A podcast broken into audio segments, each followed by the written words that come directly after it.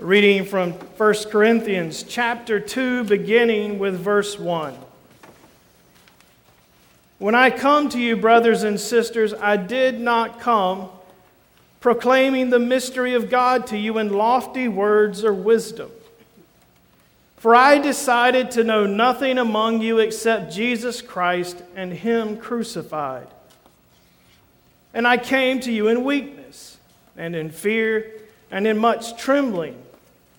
My speech and my proclamation were not with plausible words of wisdom, but with the demonstration of the Spirit and of power, so that your faith might not rest on human wisdom, but on the power of God.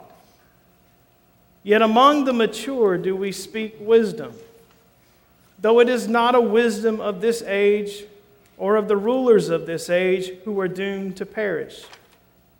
But we speak God's wisdom, secret and hidden, which God decreed before the ages for our glory. None of the rulers of this age understood this, for if they had, they would not have crucified the Lord of glory. But as it is written, what no eye has seen, no ear heard, nor the human heart conceived what God has prepared for those who love him. These things God has revealed to us through the Spirit, for the Spirit searches everything, even the depths of God. For what human being knows what is truly human except the human spirit that is within? So also no one compre- comprehends what is truly God's except the Spirit of God. Now we have not received the Spirit of the world, but the Spirit that is from God, so that we may understand the gifts bestowed on us by God. the Word of God for us, the people of God. Thanks, Thanks be to God.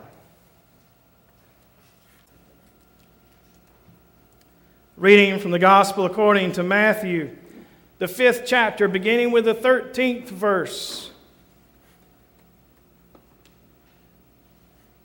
Jesus is speaking. You are the salt of the earth. But if salt has lost its, its taste, how can its saltiness be restored? It is no longer good for anything, but is thrown out and trampled underfoot. You are the light of the world. A city built on a hill cannot be hid. No one, after lighting a lamp, puts it under a bushel basket, but on the lampstand, and it gives light to all in the house. In the same way, let your light shine before others, so that they may see your good works and give glory to your Father in heaven. Do not think that I have come to abolish the law or the prophets. I've come not to abolish, but to fulfill. For truly I tell you, unless heaven and earth pass away, until heaven and earth pass away, not one letter, not one stroke of a letter will pass from the law until all is accomplished. Therefore, whomever breaks one of the least of these commandments, and teaches others to do the same will be called least in the kingdom of heaven. But whoever does them and teaches them will be called great in the kingdom of heaven. For I tell you, unless your righteousness exceeds that of the scribes and Pharisees, you will never enter the kingdom of heaven. The word of God for us, the people of God. Thanks, Thanks be to God. You may be seated.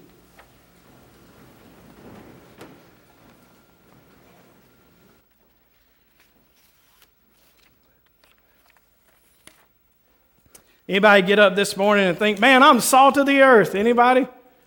Huh? None of you did that? Nobody?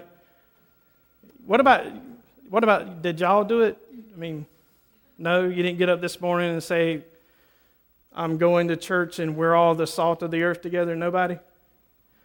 Listen, that's going to change today. Why is it going to change? Is it going to change because the preacher told you you're the salt of the earth?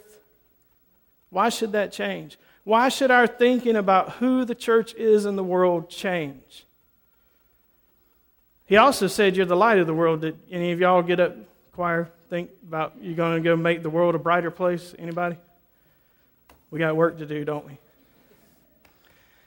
I didn't think about it either. I was just forced to because I was reading this text. You know what I mean? And I'm thinking, Jesus, seriously, you're going to call me the light of the world? Well, he didn't say I was, he said y'all. See, that's inherent in the Greek in that. It, does, it doesn't get to us in English because we don't, we don't want to put y'all in the Bible. Most of the people who the trans, do the translations are not from South Carolina. But if it had been translated from people from South Carolina, they would have said, Y'all are the salt of the earth. Because listen, it's not something I can do on my own. Not something I can do on my own. Same thing for light.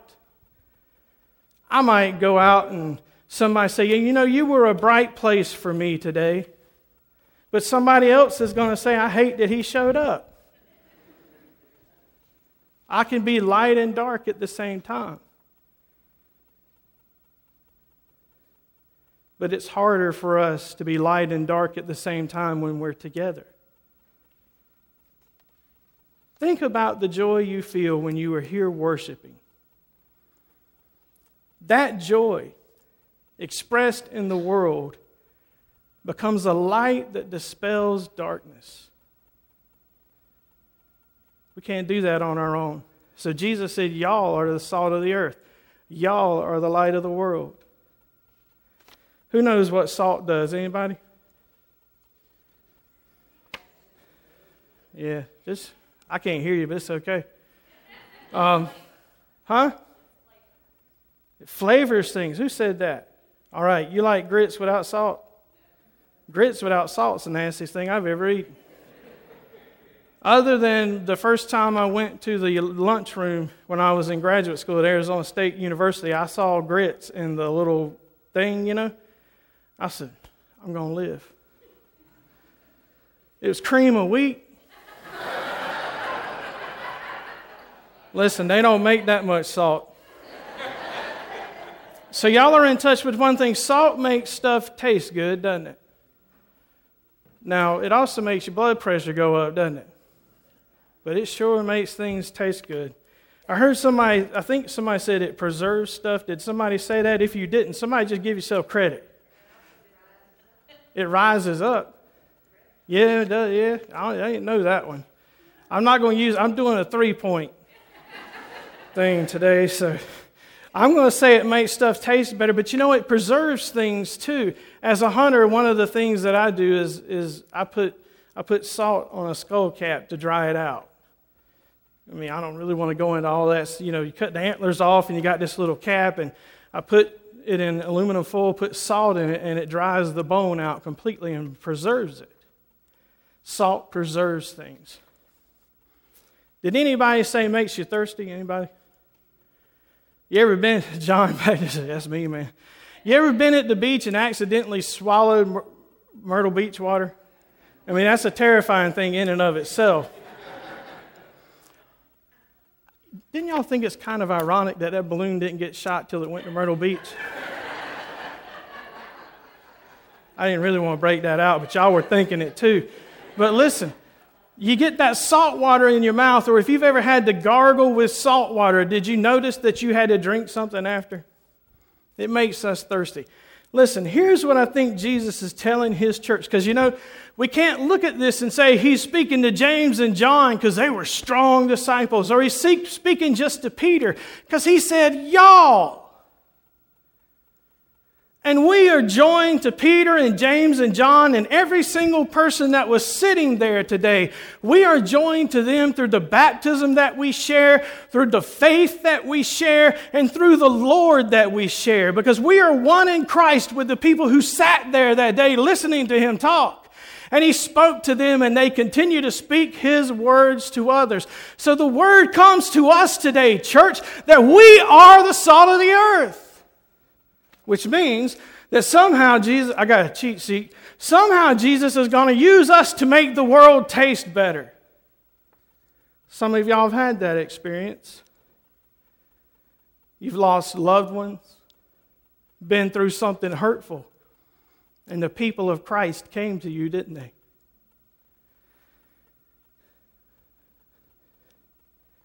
Jesus is going to use us to preserve. Now, what, is, what could that mean for us? Well, one of the things that the church has learned about itself through the years is that we are ambassadors of Christ. That we carry the word into the world, that the world need not be destroyed. That people need not be destroyed by sin and death, but they can have what? Y'all know that, John 3:16. Y'all all know that one, don't you? What is it that we get instead of destruction and sin? Eternal life. We're preserved. Isn't that, isn't that the bedrock core of faith?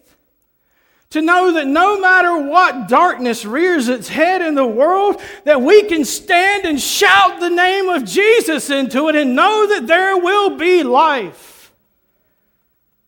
And that whatever circumstance we are caught in will be redeemed. We can be free.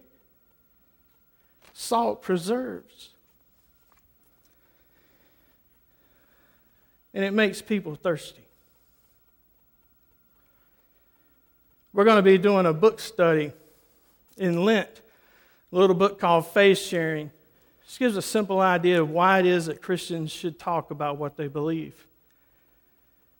And gives enough structure in what we believe to help you to tell someone else.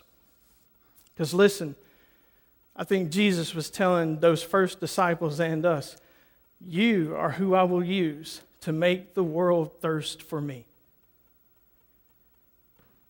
Do you hear that, church? The days, the days when people showed up because they were supposed to, ended 50 years ago. Now is a time for witness. To be unafraid to speak the name of Jesus and cause people to thirst for him. I think that's what Jesus means when he says, You are the salt of the earth. Let's talk about light for a minute. Got a funny for you. You want to hear it? What do you call a chicken that's afraid of the dark? A chicken. Somebody's eight year old son made that one up. Let me, share, let me share one with you that maybe gets closer to the text. It says, One afternoon, a little boy was playing outdoors. He used his mother's broom as a horse. And he had a wonderful time until it was getting dark. He left the broom on the front porch. His mother was cleaning up the kitchen, and when she realized that her broom was missing, she asked her son about the broom, and he told her where it was. She asked him to please go get it. And the little boy informed his mom that he was afraid of the dark and didn't want to go out and get the broom. His mother smiled and said, The Lord is out there. Don't be afraid. So the little boy opened the back door just a tiny bit, stuck his mouth out the door, and said, Lord, if you're out there, hand me the broom. Can I ask you, dear ones, do you believe that the risen Christ is out there in the world with you? Do you believe that when you leave here, you carry that light that you know into the world as part of you? You're a flashlight. That's what you are. You're a mirror. You reflect the light of God in the world. Now, Jesus didn't say that you all might be these things, He said you are. And you may feel in yourself that I can't possibly be salt to anyone. Or you might be saying, I don't know that I have any light in me. But if you are in Christ, then this is who you already are. Because he said so. so we could hear this and we could decide that we don't need to really worry about changing who we are. Or we don't really need to worry about letting God work in us to change us. Or we could ask ourselves would we like to be what Jesus describes? And we could offer ourselves in submission to His word that He said, You are these things. I want to tell you a very short story about how I saw this happen one time. In 2017, I went with a group of youth to Revolution. We stayed at a YMC camp that had a fire ring because teenagers love fire, don't they? The night after the Saturday night worship, we built a fire and we sat around it and we talked about Christ together. And I watched those kids be salt and light to each other. And it happened because they were willing to open their mouths and speak about their own lives. You, dear ones,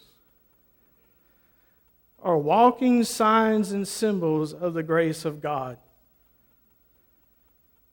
And by that grace, you either are now or you will be together the salt of the earth and the light of the world. As we come to his table today, to be nourished by this meal of grace, will you ask him to make you so? When the broken body of our Lord is placed in your hand, will you receive this promise of who you are? There is grace here to strengthen you to be both soft and light.